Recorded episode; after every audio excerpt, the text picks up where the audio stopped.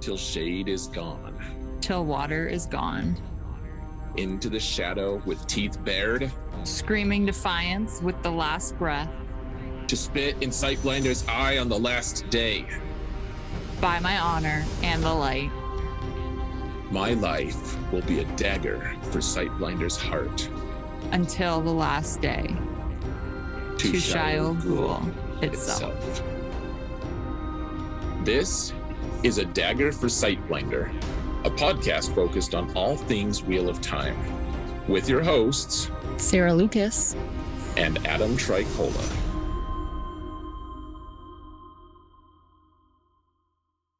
Hello, everyone, and welcome to another episode of A Dagger for Sightblinder. May you find shade this day. Sarah? Sarah? Adam? Uh, are you there? Okay, you are. I'm here. Uh, did, sorry, I, jeez. I was going to say something stupid, like, I couldn't see you with all that shade. Like, but. Can't see in the shade? No, I wasn't going to say that. Hmm. How, how's your shade situation? I think, I think it's okay. How's yours? That's pretty good, I, I reckon. Perfect. I don't know. I don't know what. It's just a funny thing. Like we're, we, we've had, this is what, episode eighteen. Yeah. And so we've been doing this for a while, actually. And you still haven't really met the Aiel. I know. But you, you'll meet them at least in part in this book. So. Right, right. And then... And then book four is just, you, you take the plunge. I know. I can't wait. I'm so excited. Yay. Me too, actually. Uh, that being said, so we're we're covering the the book three now. We finished book two. Mm-hmm. So we're into The Dragon Rebo- Reborn. Mm-hmm. Yeah. And we're going to stick to doing ten chapters at a time. I suppose we will. Uh, one thing I'll point out is this has one of my all-time favorite scenes in all of Wheel of Time. This book. This book has one of my favorites. Yep. Right. Not necessarily these ten chapters, but this book in general. Correct. Yeah. So, yeah, these ten chapters, not not, not yet. Um, I'm wondering if they'll be in the they'll either be in the next ten or the ten after. Or the ten after. Or, or, well, it, it's somewhere in there. There are there are tens of chapters in this book. So um, yeah. No, I really like this book so far. How far did you get before we decided to kind of re start reading along with again with The Great Hunt? Um, I think I was maybe halfway through. Give or okay, take. That, that's that's pretty vague, especially with the give or take at the end. That that actually I know gives me useful information. Well, sorry. I know that I got to your favorite part. Mm-hmm. You did. Um, and I and you think weren't I, you weren't that impressed. I was kind of sad. I was just surprised that that was your favorite part. Um, and I think I got like three or four chapters after that before we decided to switch gears. You're being surprised that that's my favorite part is pretty good trolling. I like it. uh, I um, thought, thought we got done with our roster roasts for the day. We did not. Um, Yeah, no, I just, I, I'm pretty sure, maybe not halfway. That might be too far. Hmm. Okay, so, so let's, it, it doesn't matter actually, because no. we're going to, we're going to get there pretty quick. Um, yeah, yeah, for sure. So today we're going to talk a little bit. It looks like you had found some show news for us. I did. And then uh, I, I wanted to ask you a question before this, uh, just an impromptu question. Ooh. Um So here, I'll, I'll let your subcon, I'll tell you, I'll ask you the question now, then we can skip to the show news and then mm-hmm. you can answer the question so that you have just a little bit of mental time to prepare. Okay. Okay. Um, so far it, like in the last two books, mm-hmm. that, the not counting today at all, none of the stuff that we've, we're going to cover in, in book three. Uh, like, what's your what what's what your favorite scene, or what's one of your favorite scenes so far? Oh, okay. Mm. Okay. So let's, and I don't actually, I, it just occurred to me to ask that. I'll have to, I'll have to come up with something too, because I'm not, I'm not one. I think I know, but yeah. So okay. Tell us the news. What news yeah. do you have, Sarah? I, I don't know this news, so. So this isn't specifically Wheel of Time news, but it's interesting. Um, so there is a rumor circulating that Amazon and Sony are looking to do a God of War T V series together, um, which I'm sure everyone is super excited for. However, the the the big thing is that the rumor for the showrunner that they want in this would be Rafe Judkins, which would mean if he is the showrunner for Wheel of Time and it's theoretically getting pulled to do God of War, can he mm-hmm. do both, essentially, is the question. Um, and this is so, so early on. Like, the rumor is so vague um, that I don't think he would be leaving anytime soon if it was to happen. Um, but he would theoretically be pulled off of Wheel of Time and we'd have a different showrunner. So would that affect how things are moving forward and how things are being portrayed, because you have someone who says he is a, a massive fan of the series and is trying to do it justice. Mm-hmm. Oh yeah. I think, I think that that's, that's the thing that I was thinking was, I, I don't know. I don't, in terms of just the, the madness that goes on in Hollywood of, you know, people entering new projects, leaving projects, you know, having someone else come in and help, getting credit for things they didn't do, mm-hmm. uh, things, or not getting credit for things that they are like mostly responsible for. It's, it's all just this huge morass to me. Mm-hmm. But at the same time, uh, I just have to think, I, I mean, I guess there's two things. Number one, I'm sure there's more talented people out there than him, because Wheel of Time, I think, could have been, it could have been like done better. I think it could have been. Uh, right. That'd be, I mean, I enjoyed it. I did enjoy it. And some of the episodes I was like, oh, that was perfect. And I, I think though, the show, the show might've been produced better or something. I don't know if it would have been as lovingly crafted though, as thoughtful. Like I, I would guarantee, I almost guarantee that he's he's one of the most thoughtful guys about this show. Like he really wants it to succeed. He's he's taken the time to put together what eight seasons or six mm-hmm. seasons, something like that, mm-hmm. together. Uh, like, and he's pl- plotted out the story pretty pretty in depth from what I hear. And so, I, I mean, I don't know how many other people would really do that. M- maybe all of them, but right. I, I don't know. Just seems. seems like he's we would be missing it, like we'd notice his his absence, certainly.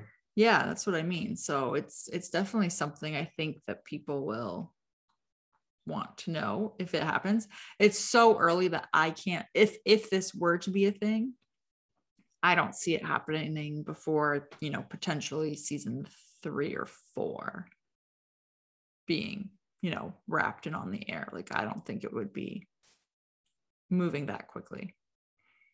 Okay. Personally. I could That's be fair. Wrong. I could be wrong. You totally could. could. In fact, you probably are. Um, there was another little bit of news. Hashtag default. Rude. Go ahead. uh, that I didn't even put in there. They are in Morocco right now. The cast is in Morocco right now, filming mm. season two still. Um, so they're on location, filming in the desert, which is interesting.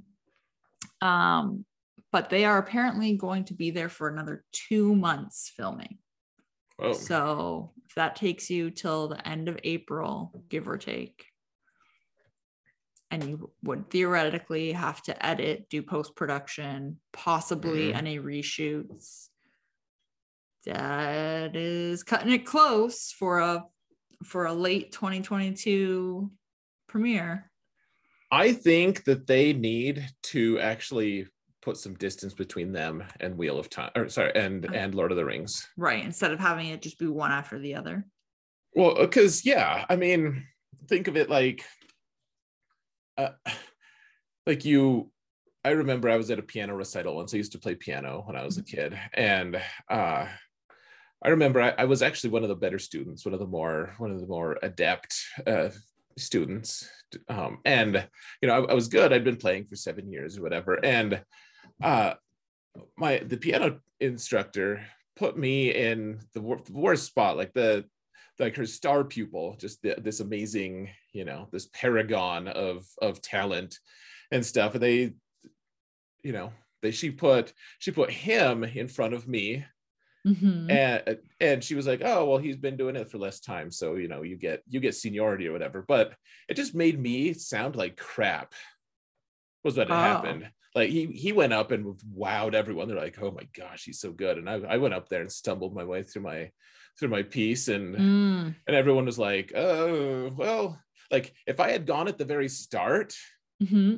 people would have been like, oh, that wasn't bad. Like I, I've never been I've never had pretensions to be this great musician, but you know, I, I practiced enough. I was it was a good song. I, I was, you know, I knew right. my I knew my business, and I so I could do it, but it suffered greatly in comparison to this guy who was way out of my league talent wise. Just because he's been playing for less time doesn't mean we were anywhere near each other in terms of, and he's and I've like dragged my feet. I hated practicing. And you know, you right. She was like, he practices two and a half hours a day. I'm like, I want to, I don't know. How about right, I was gonna say something, but But you Anyways. theoretically would have like a show coming and airing that has a massive, massive budget, and right. no is going to look like, if you have a budget that large, like, you know, they're putting in the effort to make it be amazing. Um, right. Uh, you know, and, then, and it's no guarantee, but, but right. yeah, like the right. potential is there to just, even if Wheel of Time continues and, you know, they get season threes, you know, season, whatever, like, it's not going to get as much money, and it's probably not going to have the, the amount of talent. And mm-hmm. yeah, like Lord of the Rings could make Wheel of Time just look like a really crappy, like, oh, like right. really? That's, is that fantasy? What, what even is that? Those are troll locks. What? right. You know? So putting, putting a little bit of distance there might not be a bad thing. Yeah. Okay. That's fair. It's a good point. Mm, thanks. Um. Okay. So that that's it. That's all I found. So, okay. So what's can... your favorite? What's your favorite scene? Oh yeah. Okay. Um. Okay. So when you asked me, the first scene I thought of was when the group was in Shadar Logoth in book one, and they meet Mordeth.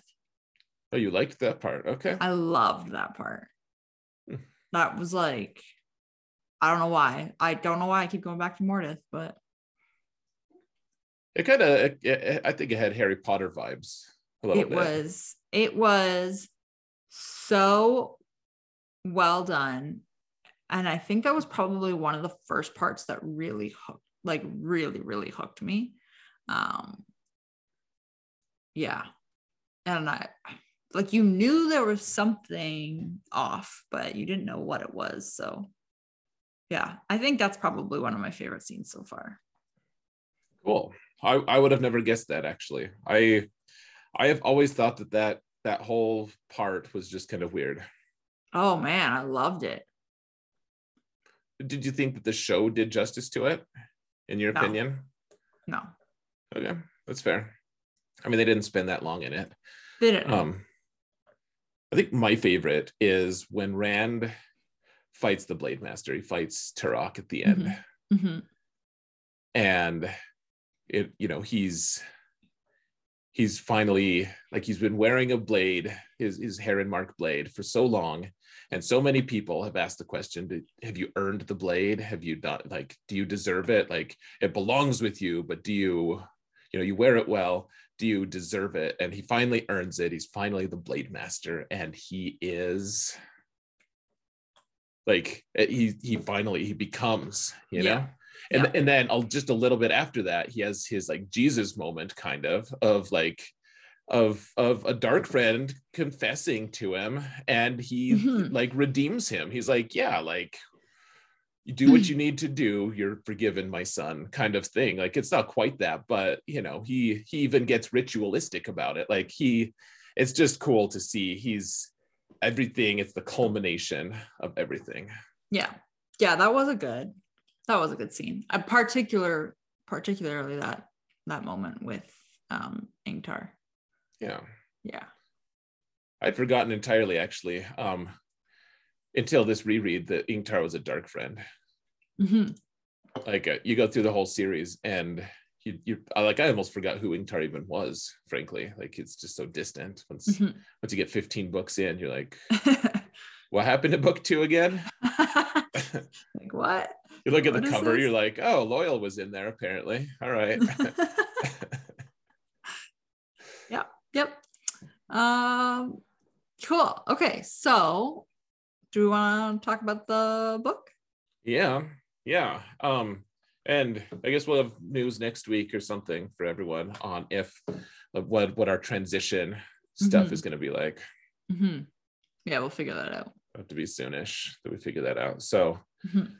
All right, so the book. Yeah. So anything fair fair game for spoiler warning. Um, prologue to chapter nine of The Dragon Reborn. But we could talk about anything from the first two books as well. Yeah, we can. Cool, cool, cool. Cool. cool. Um, okay, so the prologue, Fortress of the Light. This prologue, I actually... I don't want I don't want to say like I really enjoyed it, but I did like that it was a a um uh Children of the Light point of view prologue. Like it it gave you a little bit of a more insight, if that makes yeah. sense. Yeah. Well, you know? we we learn we learn about Pedron Niall mm-hmm. and yeah, he's he's fun. I he's guess. Just, yeah. So he, they're him and Byar are basically talking about, you know, the Dragon Reborn and Rand, and you know, I they don't specifically call him Rand, but they're talking about him and whether or not he's a false dragon and um, all that. And uh, Byar believes him to be a false dragon. He's saying, you know, like Bornhald was killed. Thousands of Children of the Light were killed, um, and it was because of the Aes Sedai, and they were being supported by dark friends, um, which I believe he's, al- he's alluding to the Seanchan are dark friends. Um, yeah, so which is which is interesting. Mm-hmm. No, it is. So one one thing that that just really, I, I think it's a very interesting thing. They they.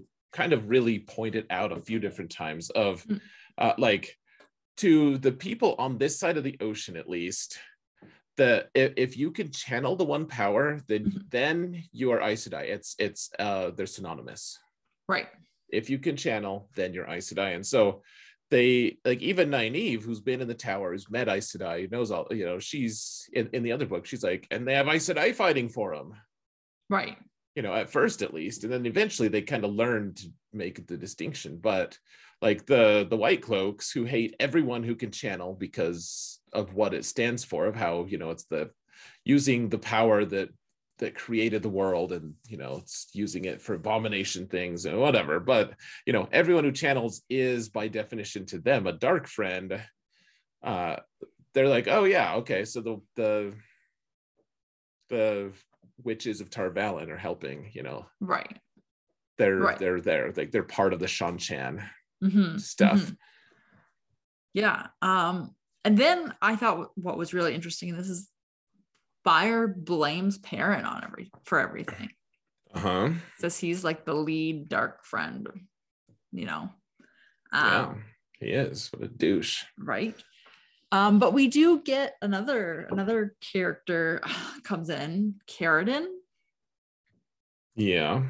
Um, Well, he's uh, he's the he's the dick who was making Bornhald do things he didn't want to do. Right.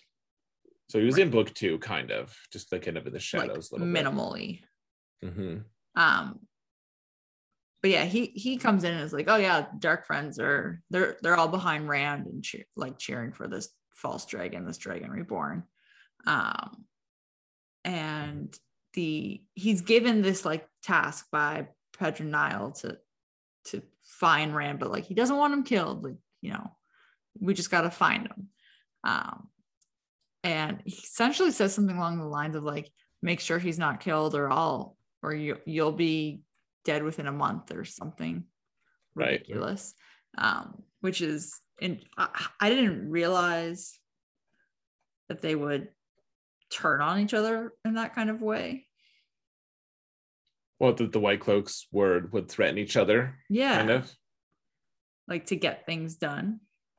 I guess it makes sense in a weird way, but I mean, he's kind of Pedron Niall's not happy with Carridin, yeah. Yeah, which obviously, you know, makes sense. It's just very interesting, especially like, I don't know.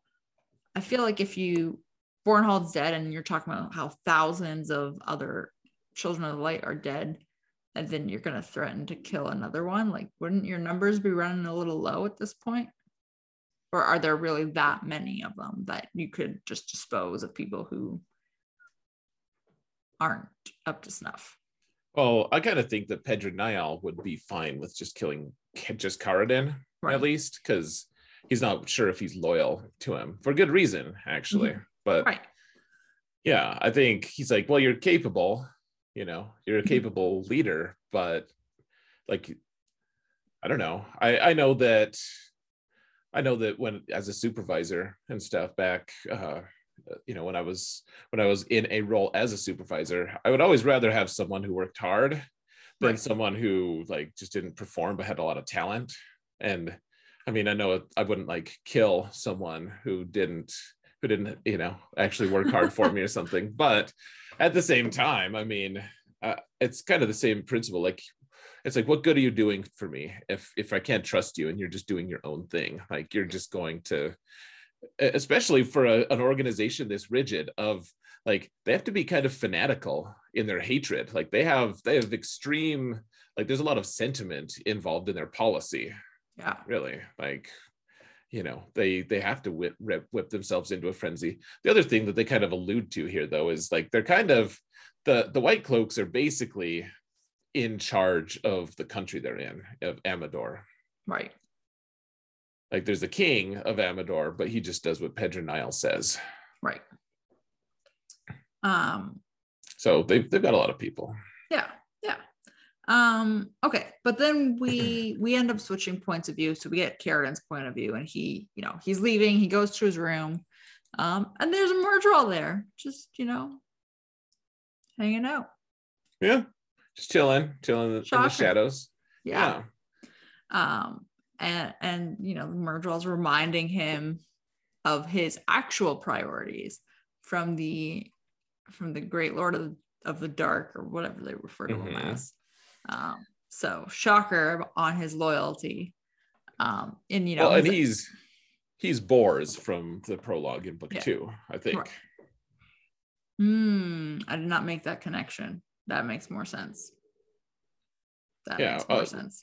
They don't go out and just spell mm-hmm. it out for you, but it's yes, that's that makes a lot of sense. Yeah. Um, but yeah, the the the task that he's been given is to kill Rand. Well, and this is that's why just just as a side note, this is why like he so Bors is out there doing the things that the that the Dark One is telling him to do. Right. And that's why Pedron Niall's pissed, because he's not doing the things that Pedron Niall sent him out to do. Right, exactly. So now it's like, well, what do you do? Because essentially, like, they're both threatening him. They're both saying, like, you got you got to do what you're supposed to be doing. Yeah. So who who do you follow? Yeah, yeah. Like, do you? Yeah, it's it's it's such a crap situation for Carridin. Yeah, but well. Screw him, because he's a child. He's part of he's a child of the light, and he's a dark friend. Like, can you get worse? I was there, gonna are say, there worse humans out there? Well, I was gonna say, like, yeah, it's, it's a bad situation, but I mean, he put himself in it. Yeah. Don't I'm, don't really have that much pity for you. Not much. No. All right. Um. Okay. So chapter one, waiting, which is exactly what happened. So Perrin is, which by the way, I love this. We get so many Perrin point of view chapters. So Perrin point of view. Um, it's him and mm-hmm. Uno and Missima, and they're, you know, there's a couple other sol- soldiers with them. They're all waiting. There's a woman who's supposed to be coming to meet Moraine, and they're all waiting for her. And Perrin's noticing that he's using his wolf senses more, um, and he's trying to, you know, block that part out. So he's just trying to disconnect from that.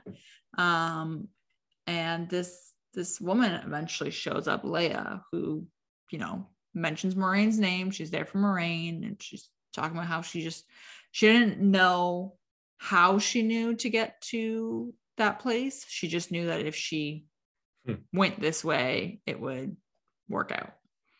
So. This is an example of something that, like, you don't really have much evidence of this kind of thing happening mm-hmm. in the rest of, like, this is like this weird nebulous use of the power where it's like, okay, Moraine has some kind of tenuous way of communicating, and then you don't really ever see this again. Okay. So this isn't like a Taviran thing. This is, gotcha. I, th- I mean, they're attributing it to the power, I think. Right. Well, because Moraine's not just going to say, oh, hey, like, we're going to just, like, hope that a Taviran comes in, you know, finds us in this random, like, path, like, or this this little hidey hole that they're all in. Mm-hmm. I would think. I, I, don't, I don't know. Mm. Um, yeah. So that's that's the chapter. Yeah, so nothing, nothing crazy. Did so? They talked to Leah. Uh, what happens?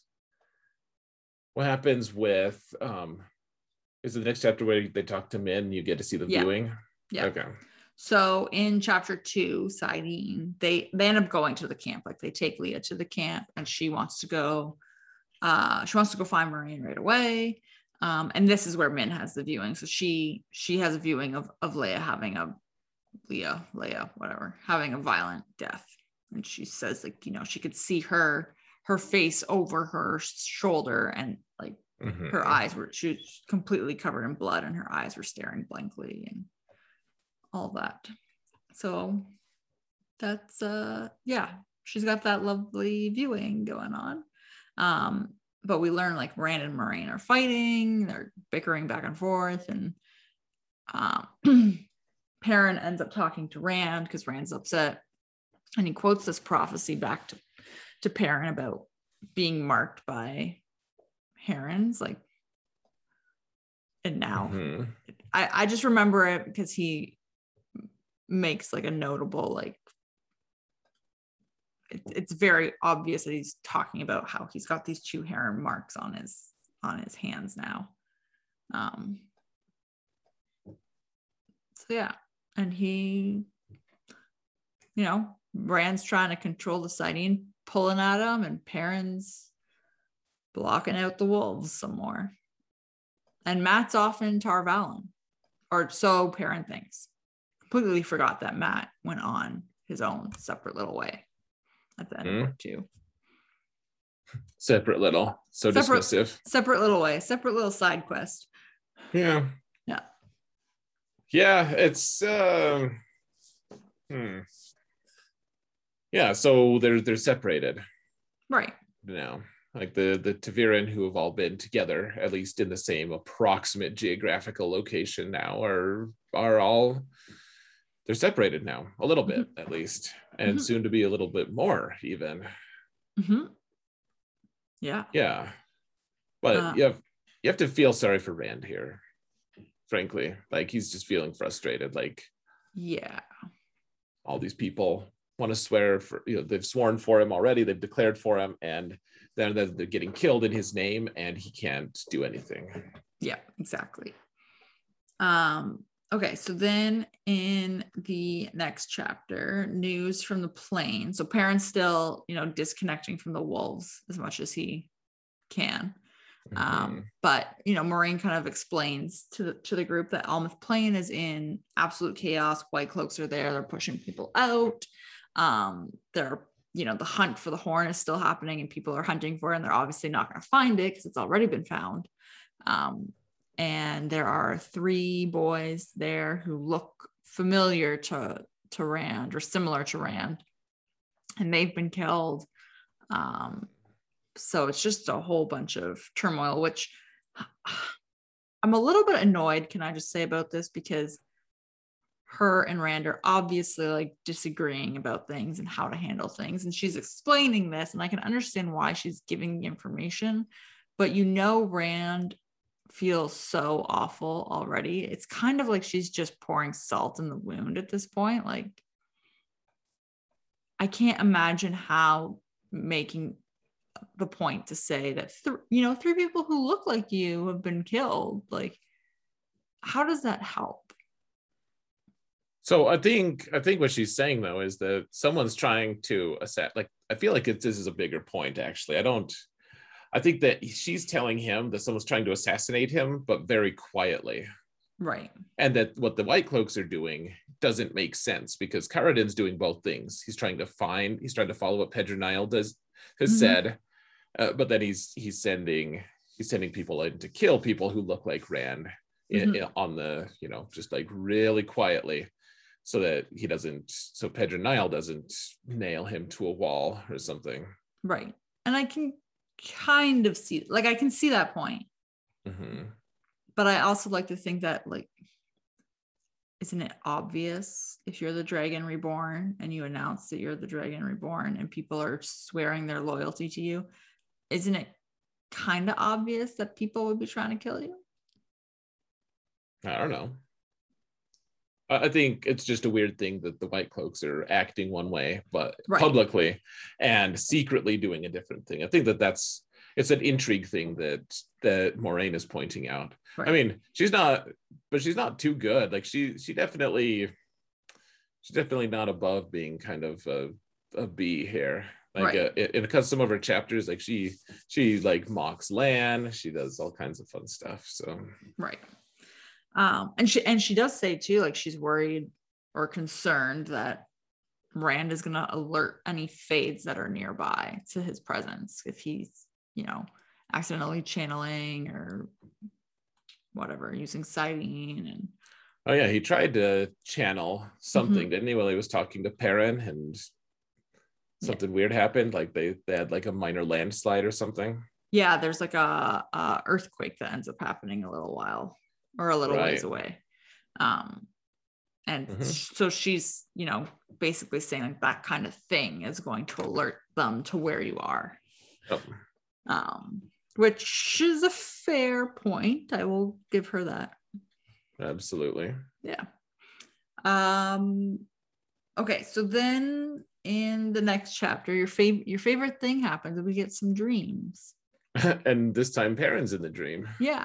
So it's Shadow Sleeping is the chapter. Um, but he he basically dreams that he's in this inn where this this man is there. Um And he, this man is trying to convince him to, you know, stop what he's doing and go back to being a blacksmith again, um, which he says no. And, you know, he wants to give Perrin a drink and Perrin says no. And he ends up telling the man that he's Taviran. Um, and then all of a sudden, you know, how dreams are. You're in front of a, in another area, and he's in front of a mirror and he's got all of his armor on and a helmet. Um, it's like in the shape of a lion's head, and he's holding his axe.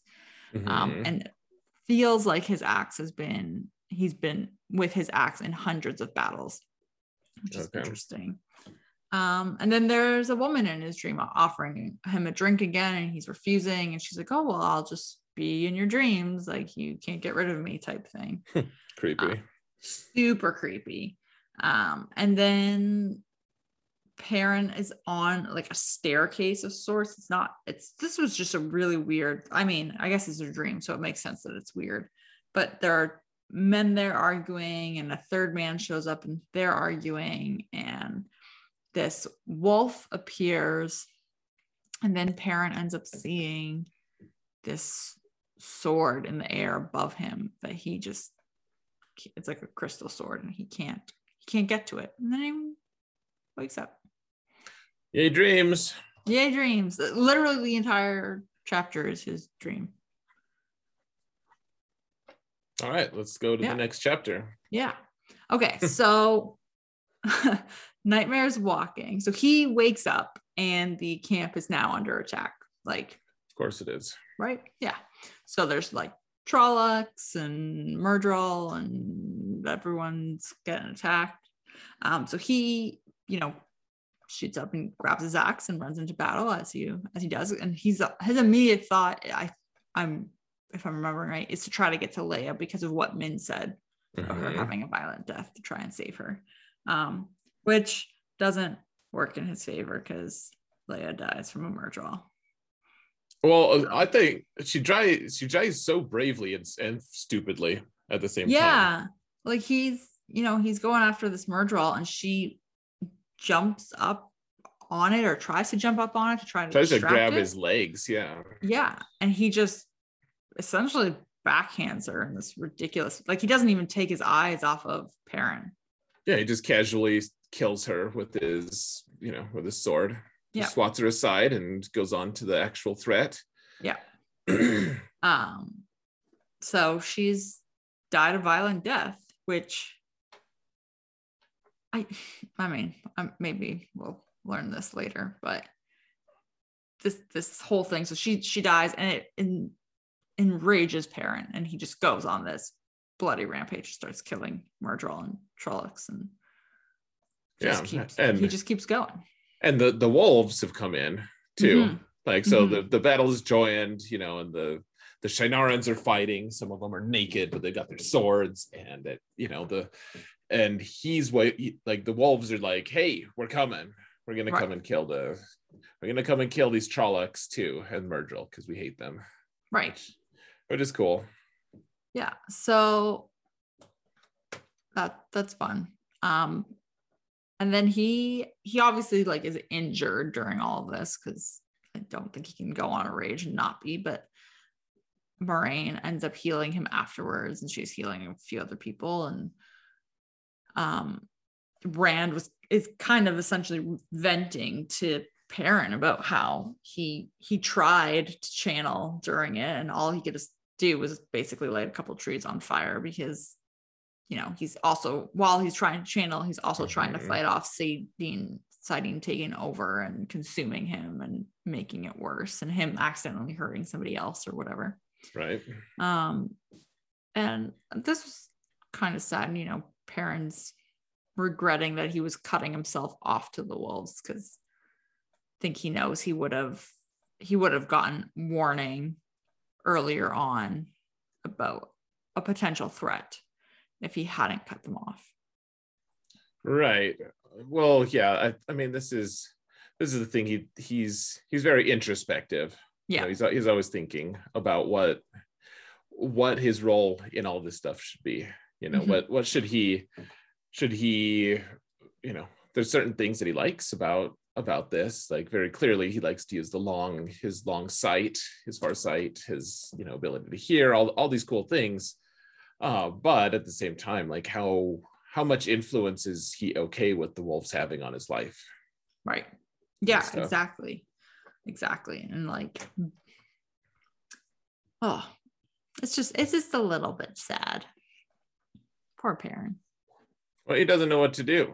Right. That's the thing. And like, he's just figuring it out on the fly by himself. Which I think that's the most sad part, is like, there's no one he can really like talk to about it. Right. You can't really trust Moraine, really. I mean, no.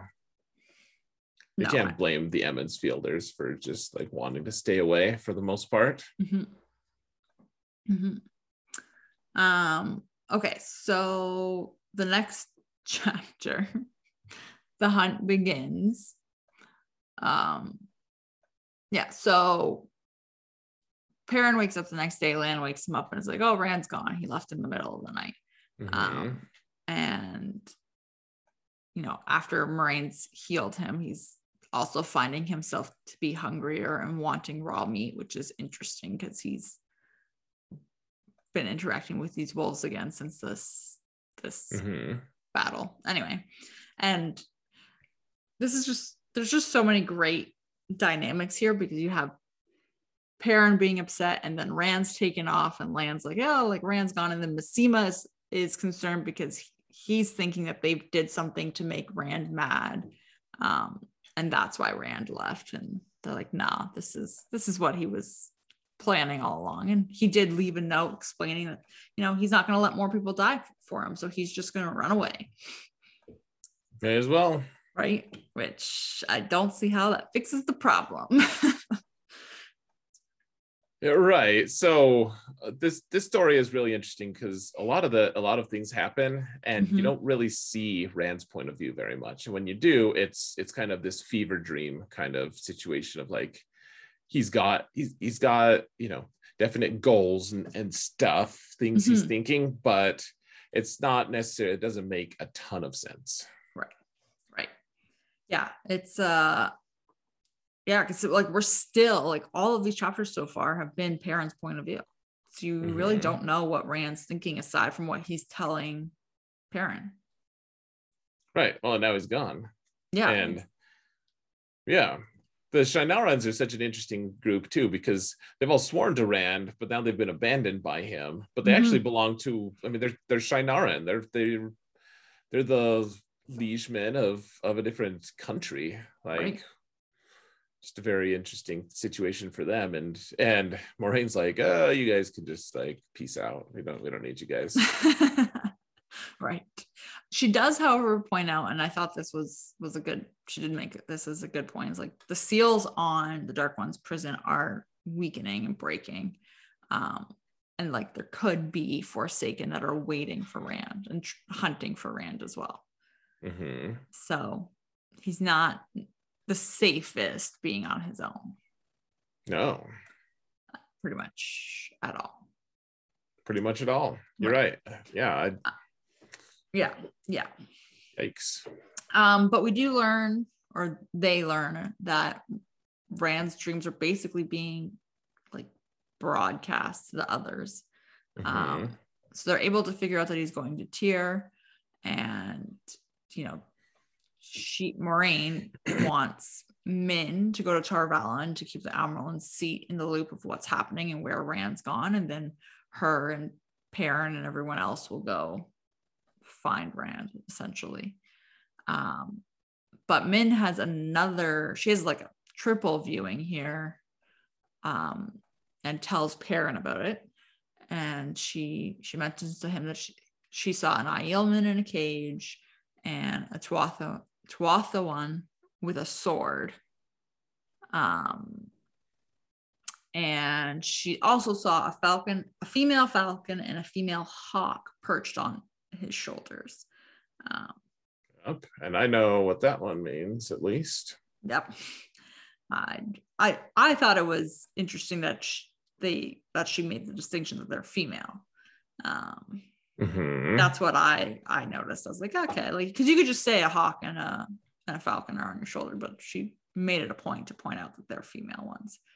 Um, anyway, but then she also tells him that if he were to see the most beautiful woman that he's ever seen, to just like run away, have no interaction with her, and like it causes this whole. It's such a humorous scene of Perrin thinking that she's saying this because she has feelings for him, and he's like, oh, like I don't I. I view you as a sister kind of thing. Like I care for you or whatever.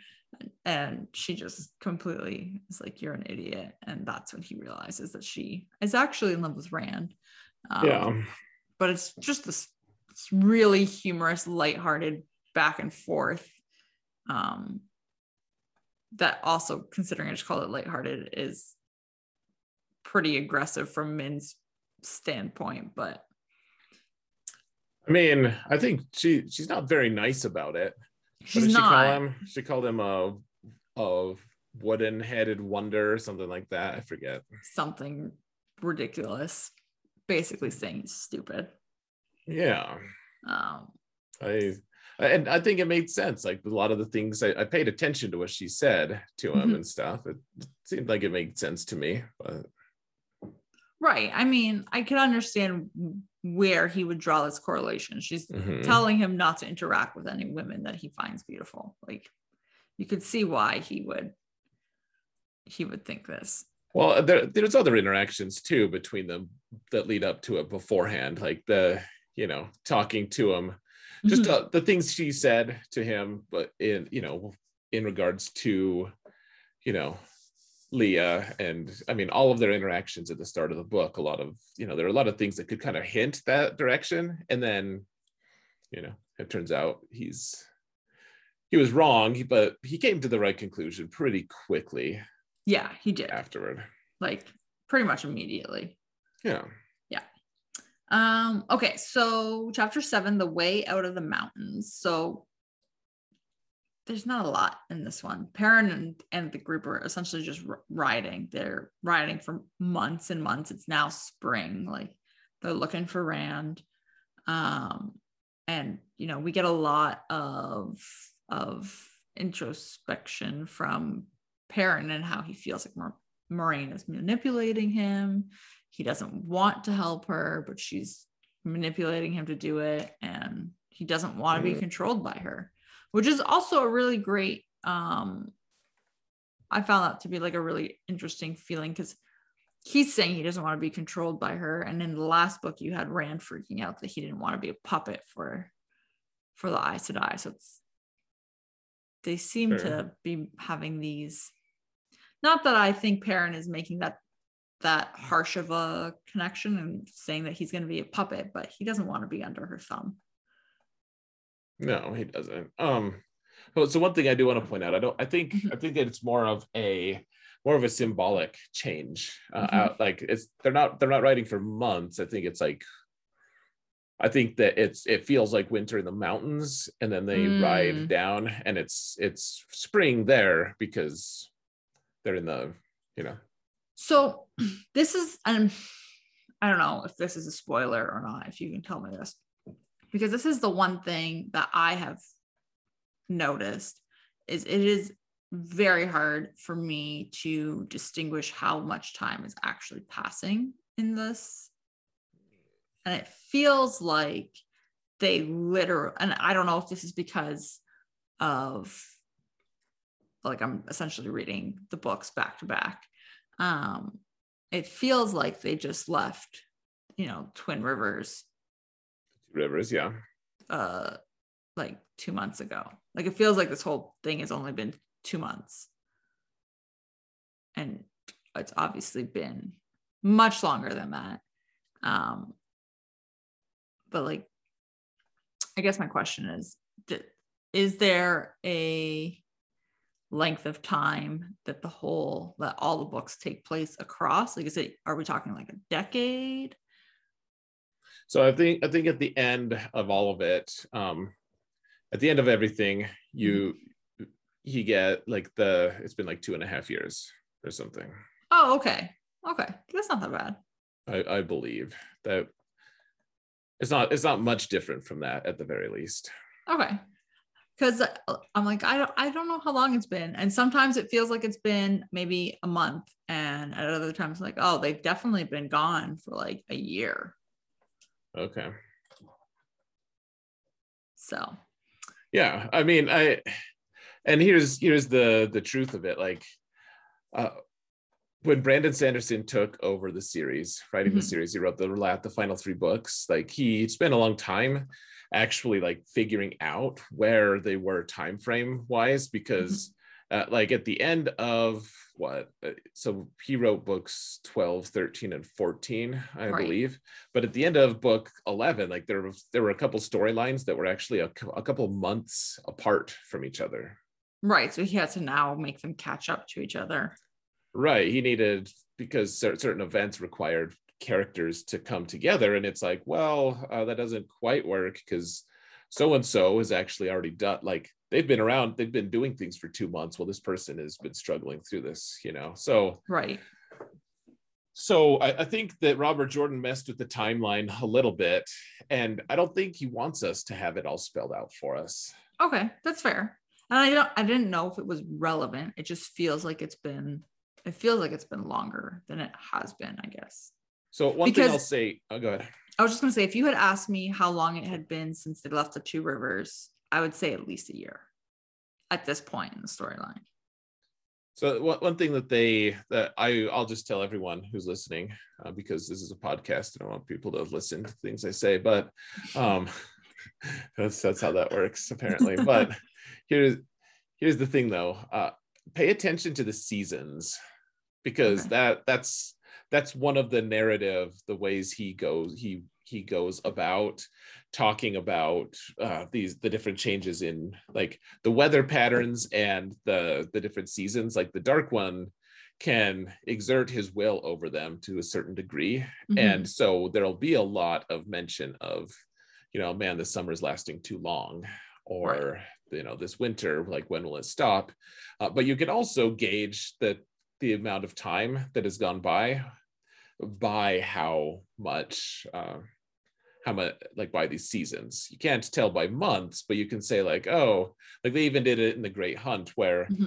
they they left Carrion and they did the little portal thing, and then they they had traveled, but it took them three months, and it was suddenly fall. It was autumn, right? Then, and so so it was autumn when they entered the Falma area, and now mm-hmm. they've they've spent like the winter in those mountains, and now it's spring. So right.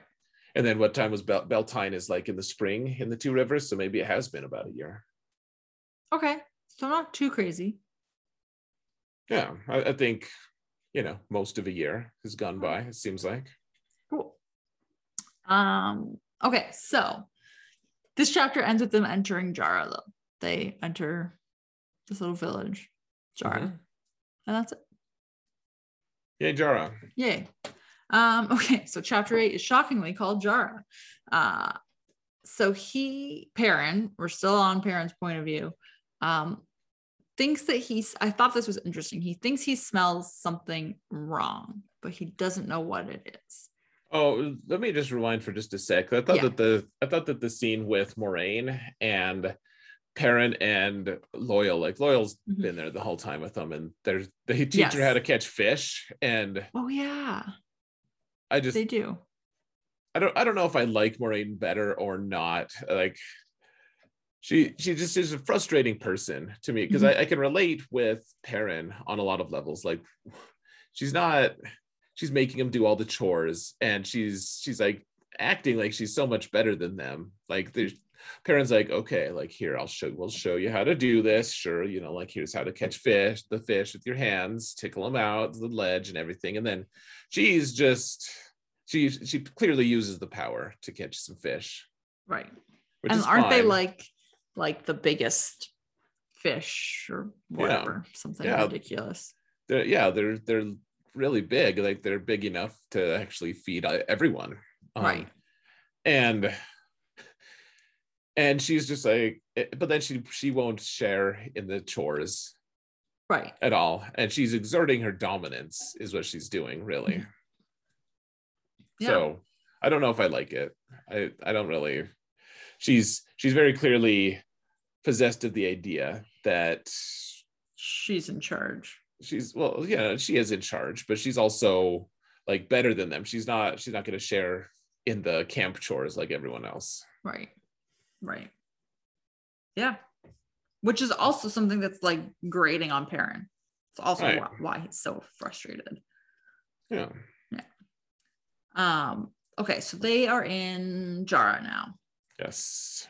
Um, so they, they do go to an ed, an inn, sorry, and Simeon, there's the innkeeper, I believe his name is Simeon. Um, you know, he's he explains there have been several weddings there, like every day, every night there's weddings going on, um and they ask plague him, he calls them a pl- a plague of weddings which is an interesting way to, to describe them, but yeah, there's there's tons. And they they ask him about Rand, and he's like, oh yeah, he's been playing the flute for all of the weddings, and he took off in the middle of the night, and more mm-hmm. headed east.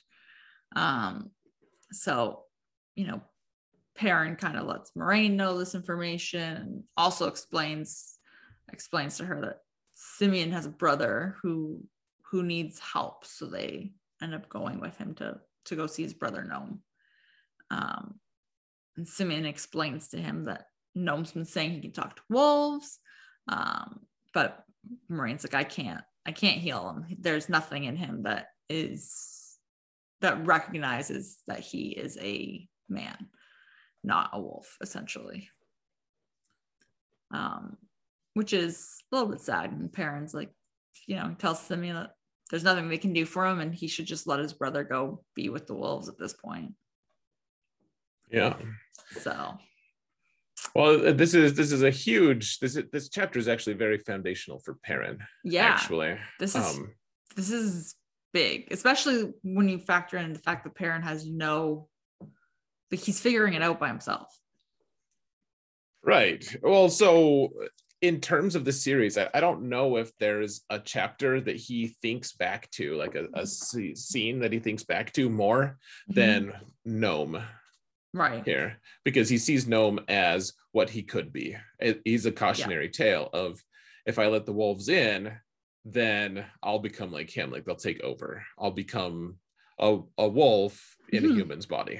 Right. And I mean, we saw this in the earlier chapters where he was trying to shut it out. Like he realized he was using his the wolf, like the wolf senses without even trying to use them. So now he's deliberately trying not to use them. Mm-hmm.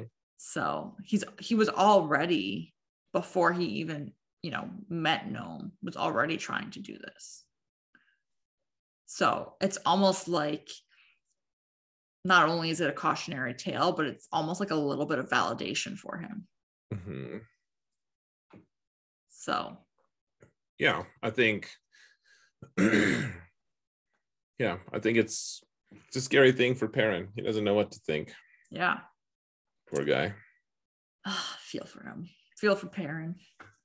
Um, okay, so in the next chapter, which is chapter nine, the last one we're going to talk about, um, Wolf Dream. So he, exactly what, what you just said, he's basically wondering if he's going to turn into Noam, if that's his future. And he's asking Moraine this, and she's like, look, like, I don't, I don't really know. The, there are a few books written about it, but they're so vague. There's not a lot of known stuff. Um, there's stuff from the Age of the Legends, but even then it wasn't known. Um, and it wasn't Noam. No, it wasn't Noam. Um, but but she she points out to him that dreams are going to be a dangerous place for him because wolves can can come to him in his dreams, mm-hmm. um, and he can, exactly what you said, be consumed by it and become become a wolf trapped in a human's body. So he wants her to shield. to shield him, and she's like, I can't, like, it's not gonna work. And there's this whole joke about, you know, him being a warder and he doesn't want to be a warder, and she's, you know, saying she's not a green Aja, she wouldn't have more than one warder anyway, even if he wanted to do it, um which is ridiculous. But um but yes, but she's explained to him that the reason why it wouldn't work anyway is because these dreams are coming from within him, so she can't shield him from himself, essentially. Um, so yeah. So the, the this is important too. I, I guess one thing I I will say is, uh, we need to we need to pay it, like, so I don't I, I don't love the dream parts exactly, but mm-hmm. uh, pretty soon we're going to be introduced to uh, I mean the dream theme. Gosh, mm-hmm. I tried to rhyme here, but uh, it doesn't go away really. Like this this is something that perpetuates throughout right. throughout the series, actually. And so uh, but it but it gets more interesting as well. It right. stops it stops being him him just like experiencing random chaos. It's it's like he's actually able to start start interacting a little bit more with his dreams, and that's that's what becomes interesting. So mm-hmm. um you know, her talking about the you know the world of you know him being in dreams and stuff, it's uh this is this is kind of foreshadowing for a pretty important part of the the series, in fact. Mm, interesting.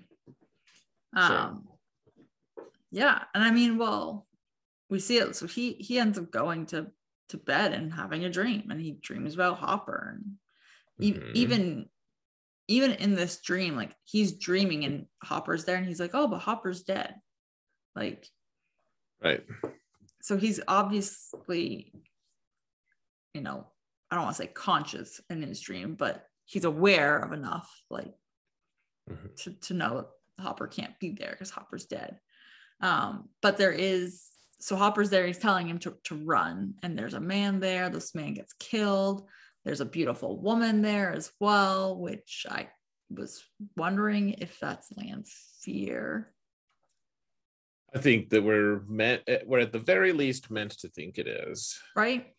Um, and then Hopper ends up attacking Perrin, like, when he doesn't run, and he he wakes up and he's got blood on him. And at first you you think it's his blood because Hopper attacked him. Um, and then he he concludes that it's it's the man from the dream that was killed, um, that he's got his blood right. on him. Um, yeah, kind of gross. A little, a little gross. And then at the very end here, we we go back to Rand. So Rand Rand ran away. Rand ran, ran away. Mm-hmm. And uh, he's sleeping against this tree, and this, you know, this dog is coming towards him, and he just channels a beam of light at it and destroys the dog, which is great. Um, but he's really trying to get to Tyr to find out if he is the dragon or not. Um, and he knows these dogs are, so, are watching him and coming after him. Yeah. So you're you're sad about the dog, it sounds I like. I am a little um, sad about the dog. I'll, I'll just say this, and maybe it probably isn't going to sway you, but you just shouldn't feel sad about the dog. Okay. I'm not swayed yet. It's fine. I'm not going to say more right now, but I know. It's a well, okay. So it's it's actually a dog. It's not a wolf, right? It's not a wolf. Okay, just just checking. Um, we'll find out later in this book. You'll see. You'll see. It's okay. a. You'll at some point you'll be like, oh, okay, okay, okay. So, all right, yeah, they'll, they'll get there. Don't worry. Um, okay, so that's that's everything. That's the prologue and the first nine chapters. All right, the whole nine, huh? The whole nine. Uh, so it was the Mac. So at first I was like, oh man, like Rand is kind of annoying because he just runs away from his problems. He's not um, running away though. He's, wow. he's running away. Well, uh, he's specifically going to Tyr. Right, he is, but he's also running away from his problems. He's not solving them. Mm, I think he's he's, he's trying he's, to solve them. He's being reckless. Hmm. That's your take on it. Um. So you think he's the Mac then? Well, I don't know, because Moraine also kind of really annoyed me in this bit. She's being yeah. really. I thought I thought she was being really vague. Mm-hmm. She's always really vague, but she just, I don't know, she just bugged me this these first few chapters. Well, she like taunts Lan about, you know, mm-hmm. about Morel and the package, and she's yeah. Just, she's not helpful at all, really, with Perrin. She just gets grumpy. She's, oh, Matt, Rand's doing this thing. Oh, right. He's going to do this. Like, she's all passive aggressive. Yeah, I, I would pick Moraine. She's right. easy, in fact, to choose. She's she's an easy mark. Right. So Moraine. Yeah, screw her, man. All right. Um, and, may, and also maybe the hound. Or the dog. The dog. The dog at the end. Okay. No. Just kidding. uh, okay, so next week we'll cover chapters ten to nineteen. Okay. Right? Yeah. All right. Uh, any other final thoughts? I don't know. Let's uh let's start watching shows pretty soon. We could start start diversifying the show a little bit, huh? Yeah, we'll figure one out to start with. Awesome. Cool. Yeah, I think we're good, Sarah. I think so too. Good talk. Um, so thank you everybody for listening. May you always find water and shade.